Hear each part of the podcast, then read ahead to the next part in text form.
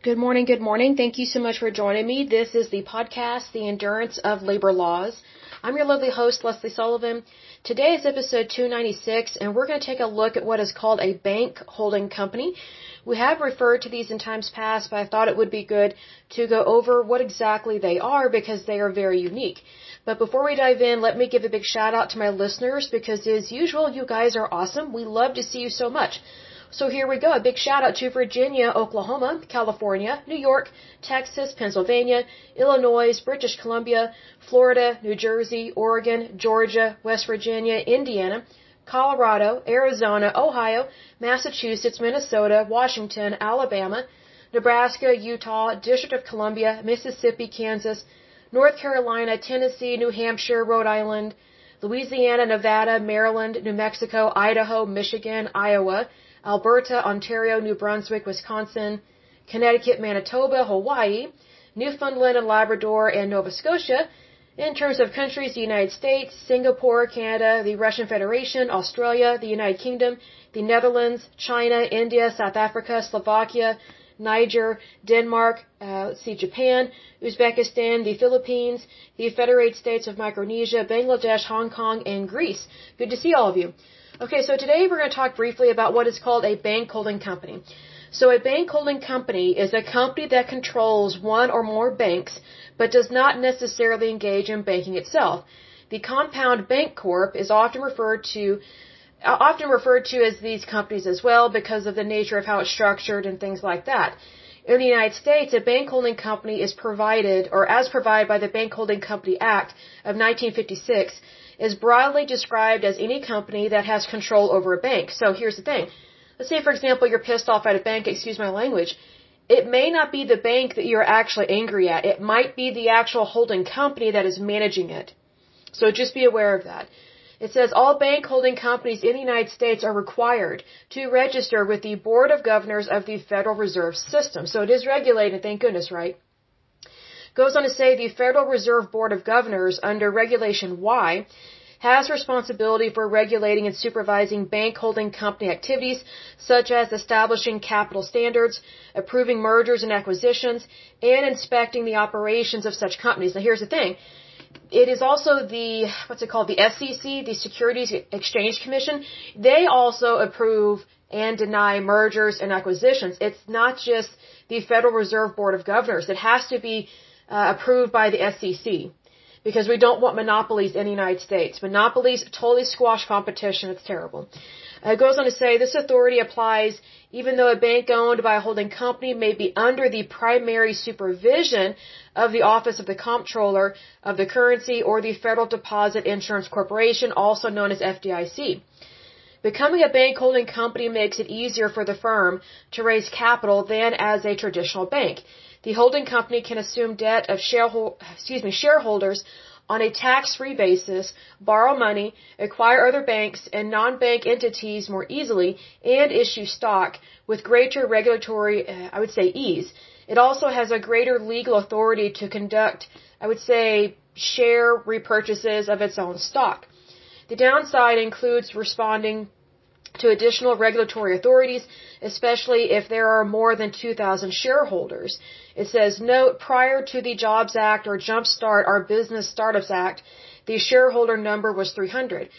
And then moving on, it says at which point the bank holding company is forced to register with the Securities and Exchange Commission. And they, I think they should all register. I don't think it should be dependent upon how many shareholders you have. I think all of them should register. Because I think if we're, if we're all supposed to register for a driver's license, these banks and these holding companies, they all need to register with the SEC.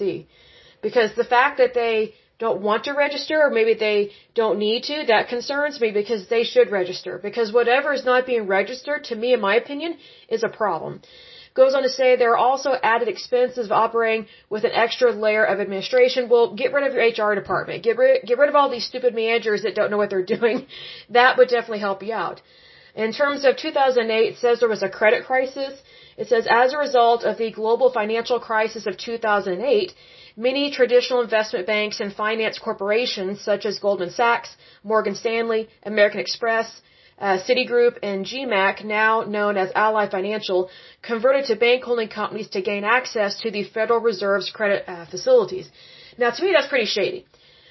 What I find to be very interesting is that these banks and these bank holding companies, they can very easily convert their businesses to whatever they need to in order to not go under. But yet, if you or I are going down the hole financially in terms of like maybe losing our car, our business, or losing our house and maybe have to file bankruptcy, um, there's really nothing there to protect us. There's really not a whole lot there to protect the consumer, but these banks, and these, I would say, financial institutions, they kind of get away with a whole lot more. I shouldn't say kind of, they do. And I think that they were part of the problem with the financial crisis of 2008. I mean, it's kind of like, I don't want to say it was as bad as the Great Depression or, or the stock market crash, but I think that banks, they, they are given way too much power. And the powers of the people always has been, always will be. So it's like I was talking about in one of my earlier podcast episodes when I was talking about let's see, there are these different companies that are Chinese companies that are growing marijuana here in Oklahoma. And they bought, I mean, acres and acres, probably thousands of acres of land. And a lot of these farmers, they did not know they were selling to the Chinese. The reason why they did not know is because they thought they were selling their, their farm and their land to an American and to a American company. Well, here's the thing. These holding companies are a front for these Chinese investors. So these bank holding companies, they're not sweet and uh, innocent like what you think they are. They they are not.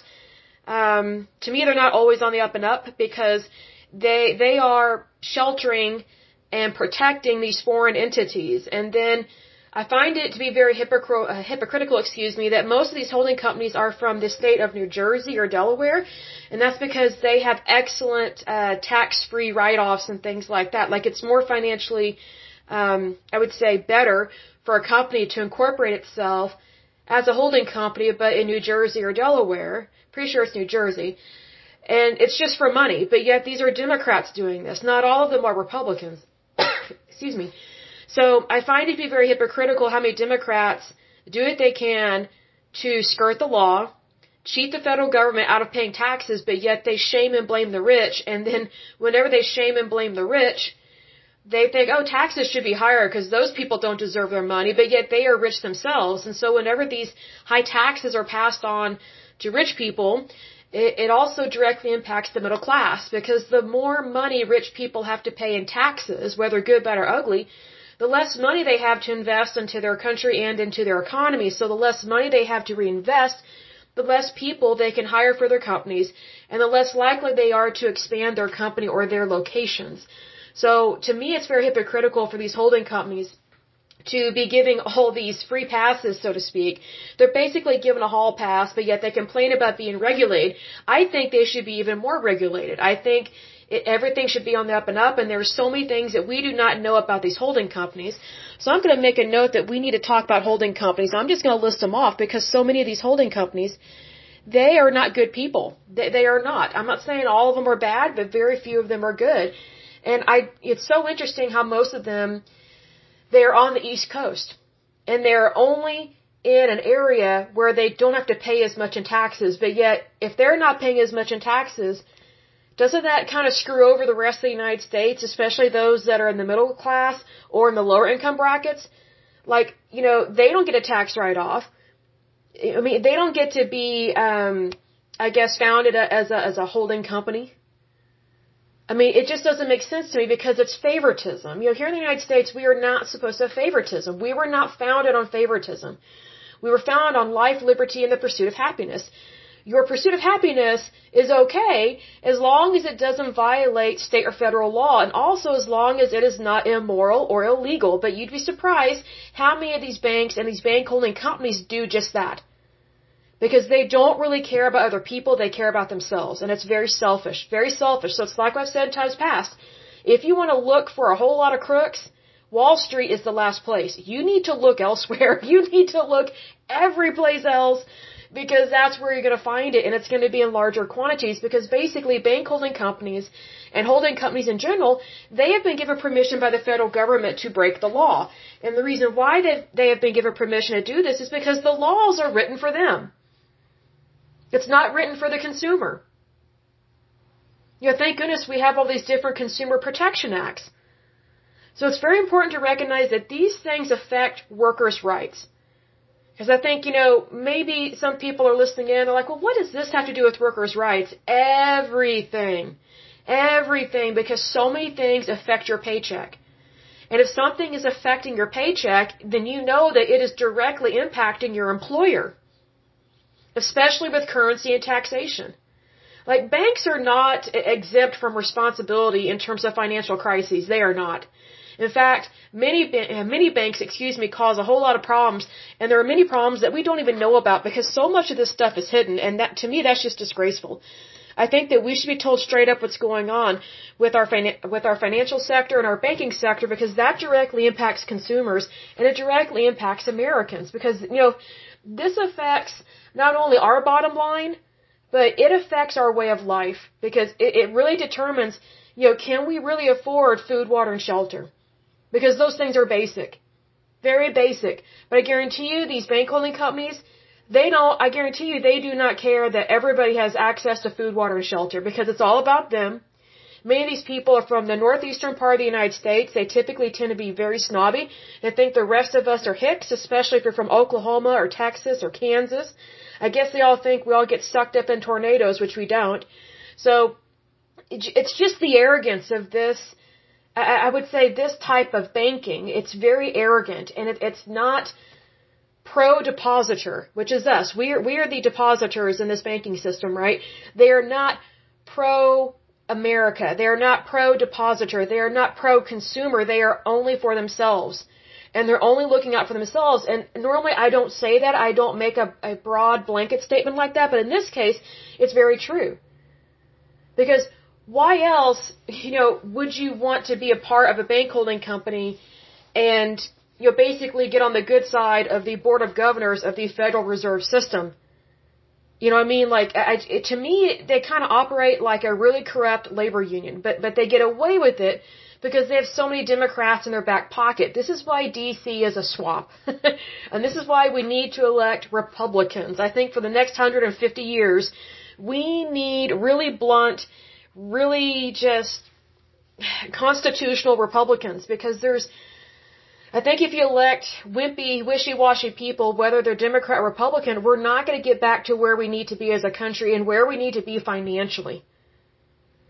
So this is very important to understand that these things matter. And, you know, bank holding companies, just because you may not directly be a part of one or be invested in one or maybe don't work for one, they control a lot of things. A lot of corporations are controlled by these idiots. And I say idiots because they cause a lot of problems for the consumer.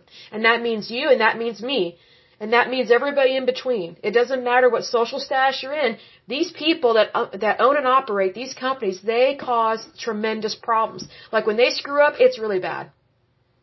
It's really bad. And then they have the nerve. Some of these companies have the nerve to try and ask for a bailout or for things to merge their way. This is why everything needs to go through the SEC, and that is the Securities Exchange Commission. Thank goodness that agency was created. Normally, I'm not a fan of all these different agencies because I think big government is a big problem, but here's the thing, the SEC, they are the exception to the rule. They're not perfect, but they're the watchdogs and they're the gatekeeper. And right now, I don't think they're doing a very good job, but I don't think they've been doing a very good job for probably the last I would say the last decade and a half, at least that I've noticed, and again, I'm only 39, but I noticed that they haven't really, really been doing their job for the last 10 to 15 years because there's been a lot of mergers that I'm like, how did that, how did that get passed? How did that get okayed? You know, who's paying who? Who's twisting someone else's arm? I mean, you know what I mean? Like, it, it just really struck me as odd. And so I noticed these things, and so I'm like, okay, we need to talk about this because this stuff is very important because it directly impacts Americans, it directly Im- impacts consumers, and it makes it very difficult to get ahead in life if you've got, I don't want to say all the money in one sector, but if you have too much power in one entity, that is not the American way. It is not. Because it's companies like this, they squash the mom and pop shops. They squash them. And that leads to not having diversity, that leads to not having competition. And so then so many of our, our prices for so many goods and services, they get greatly inflated because they don't have competition. Excuse me. They have, sorry. sorry, let me get a drink of water. I apologize. Hold on. What I was going to say was, they have no one saying, hey, we, we can produce a better good or a better product. And we can do it cheaper and we can do it better. That's the importance and the good thing about competition is that you want things to get better.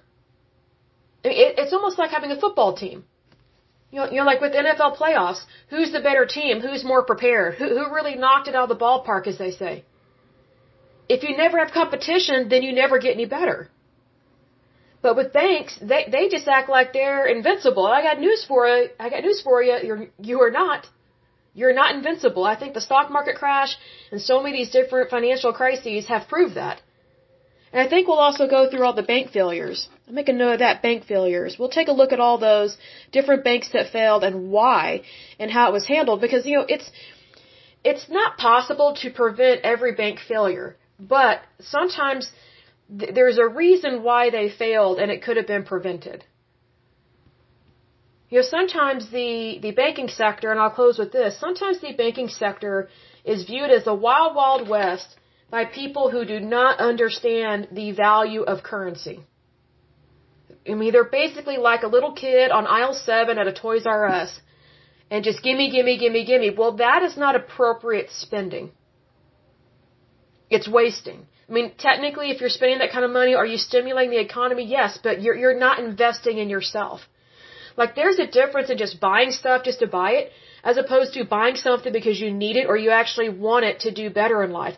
I'm not saying you can't ever, you know, buy a fancy car if you can afford it. I'm not saying you can't ever take a cruise. I'm saying that financial stability is a form of wisdom. And I, I think there are way too many people in the banking sector, in the financial sector, and the accounting sector of our society. They throw financial stability away all for the sake of arrogance and for the title that is after their name. I think that is a tremendous problem. It really is. So just FYI, be aware of that. But until next time, I pray that you're happy, healthy, and whole, that you have a wonderful day and a wonderful week. Thank you so much. God bless and bye bye.